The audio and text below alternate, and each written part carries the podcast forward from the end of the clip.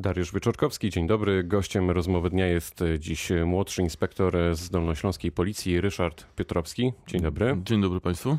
Sporo w ostatnich dniach, między innymi ze sprawą, a może przede wszystkim ze sprawą po tragedii w Gdańsku, zaczęło się ponownie mówić o hejcie, mowie nienawiści i cyberprzemocy. I dzisiaj trochę o tych wszystkich wątkach porozmawiamy. Panie inspektorze, czym jest cyberprzemoc? Proszę Państwa, cyberprzemoc jest takim e, wstępem do e, cyberprzestępczości. Tak? Nie zawsze cyberprzemoc może być e, przestępstwem, ale na pewno cyberprzestępczość mo może być no właśnie między innymi taką mową nienawiści. Tak? Wszystko zależy od tego, czy twórca, sprawca takiego działania popełnił czy wykonał krok w stronę właśnie przestępstwa, czyli w stronę spełnienia tych wszystkich przesłanek, y, które są określone w naszych przepisach y, prawa. Czym się przejawia cyberprzemoc? E, cyberprzemoc e, może mieć charakter e, na przykład stalkingu, tak? czyli artykułu 190 kodeksu karnego, gdzie poprzez, tak jak mówiłem wcześniej, spełnienie pewnych przesłanek, sprawca na przykład kradnie tożsamość innej osoby, tak? na przykład nęka tą osobę, tak? E, wykonuje różnego innego, inne działania, chociażby namawiające do popełnienia przestępstwa na szkodę tej osoby. Tak? I to są właśnie takie elementy, które niestety są coraz bardziej powszechne w naszej sieci. Tak? No właśnie trochę wyprzedził Pan moje pytanie. To jest powszechne zjawisko? Jest tego coraz więcej? Coraz częściej musicie się z tym zmagać w takim sensie, że musicie reagować? Mm, wydaje mi się, że policja przede wszystkim skupia się na e, konkretnych jak gdyby informacjach, które świadczą o popełnianych przestępstwach. Tutaj należy pamiętać o tym, że my jesteśmy przede wszystkim taką komórką, która reaguje na, e, na, na e, sygnał, tak? sygnał o tym, że ktoś się czuje zagrożony, tak? że że może być popełnione przestępstwo. Naszą rolą też jest jak gdyby weryfikacja tego, co do nas dociera i określanie tego e, mianem przestępstwa i w tym momencie rzeczywiście ta cała machina procesowa e, jest uruchomiona, bądź jak gdyby no, wskazanie innych instytucji, które mogą być pomocne w takiej sytuacji. A jak rozpoznać, że pewne granice już e, zostały przekroczone, jeśli mówimy o cyberprzemocy, o hejcie? Mm, myślę, że tutaj odpowiedzią jest interpretacja przepisów prawa, tak? E, gdzie e, artykuł 255 mówi wyraźnie, tak? kto namawia do popełnienia przestępstwa. Tak? Czyli jeżeli mówimy o tym, że e, pewna osoba w sieci namawia do tego, żeby no, spowodować uszczerbek na zdrowiu innej osoby, no to w tym momencie mamy sprawę jasną. Tak? Nawet jeśli nie robi tego wprost. Tak, ale tutaj w tym momencie pozostawiamy jak gdyby możliwość interpretacji do innego organu, do prokuratury, tak, gdzie materiały trafiają i prokuratura jak gdyby określa, ocenia, tak, czy, e, czy, czy już jak gdyby ten element spełnia znamiona przestępstwa, czy też jeszcze nie. Jaka kara nas e, może spotkać za hejt, nas hejtujących? E, proszę Państwa, no, kara, tak jak powiedziałem, adekwatna jest jak gdyby do e, definicji, e, jakie hater popełnia przestępstwo. Tak? Jeżeli to jest stal... To na przykład, żebyśmy to sobie jakoś mm -hmm. zwizualizowali. Mamy fora internetowe, bardzo często otwarte, to znaczy nie musimy tam wypełniać żadnych loginów, haseł. Piszemy, co nam ślina na język, konkretnie na klawiaturę przyniesie. No i co wtedy? Jedziemy po kimś, mówiąc kolokwialnie, bez, bez hamulców. E, jeżeli to ma e, charakter e, takiego ciągłego nękania drugiej osoby, tak, bo skupiam się przede wszystkim na, na przestępstwie stalkingu, bo to jest, można powiedzieć, najbardziej powszechne teraz działanie przestępcze w sieci, to kara jest za, za tego typu działalność jest kara wynosi do trzech lat pozbawienia wolności. Natomiast jeżeli jest sytuacja taka, gdzie sprawca poprzez swoje działanie e, powoduje e, jak gdyby reakcję e, osoby stalkowanej, czyli ta osoba jak gdyby chce targnąć się na swoje życie, to wtedy, wtedy nawet mówimy o karze od roku do 10 lat. Czyli nie ma, nie ma tutaj zmiłuj się. To jest częste, to są częste wyroki, bo o tym się nie mówi zbyt wiele. Znaczy mam, mam takie wrażenie, mamy takie wrażenie, jak obserwujemy rzeczywistość, że trochę jest takie przyzwolenie na, na to, co się dzieje, na ten brak hamulców e, w internecie. E, też policja niespecjalnie się może tym e, chwalić. Znaczy mam na myśli, czy, czy faktycznie jest tak, że te sytuacje, o których mówimy, o tym hejcie, o tej cyberprzemocy, no są są po prostu jakoś karane, ale tak dotkliwie. Proszę Państwa, no przede wszystkim wynika to może trochę z braku świadomości osób, które gdyby świadomie bądź nieświadomie popełniają tego typu działanie, tak, przestępstwo. Dlatego, że no nie będę tutaj y, jak gdyby określał cech takiej osoby, która e, wyobrażając sobie, że jest anonimowa w sieci, jak gdyby no, rozszerza swoje, że tak powiem tutaj zakres swojej wyobraźni, tak i, i nagle używa e, słów, tak, używa e, pewnych elementów, które... Robi coś, czego by normalnie w rzeczywistości nie zrobiła, mówiąc wprost. No, to jest właśnie specyfika sieci. Tak? W sieci z jednej strony y, myślę, że to jest też pytanie do, y, taki, do, do, do socjologa, tak, który może określić y, zachowanie osoby, która mm, z jednej strony czuje się bezpiecznie siedząc przed swoim komputerem, tak, nie mając jak gdyby bezpośredniego kontaktu, ale z drugiej strony czuje tą moc jak gdyby dotarcia jak gdyby do no, nieograniczonej ilości osób. Tak.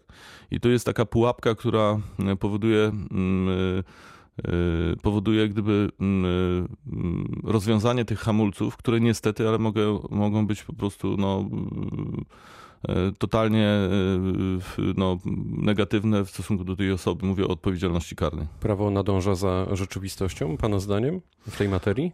Tak, wydaje mi się, że nasze prawo, prawo polskie jest, wydaje mi się, że jednym z lepszych, jedną z lepszych odpowiedzi na tego typu działania w Europie. Też mówię tutaj o pewnego rodzaju uprawnieniach e, organów ścigania. Tak? Mamy możliwości e, działań wyprzedzających, które mm, z jednej strony zapobiegają, ale również rozpoznają tego typu działania, e, a tym samym jesteśmy w stanie czasami nawet zaskoczyć takiego sprawcę. To ciekawe bo powiedzmy też, podkreślmy to, że w sieci nikt z nas nie jest anonimowy. Jak wygląda Wasza współpraca między wydawcami internetowymi a, a właśnie organami ścigania?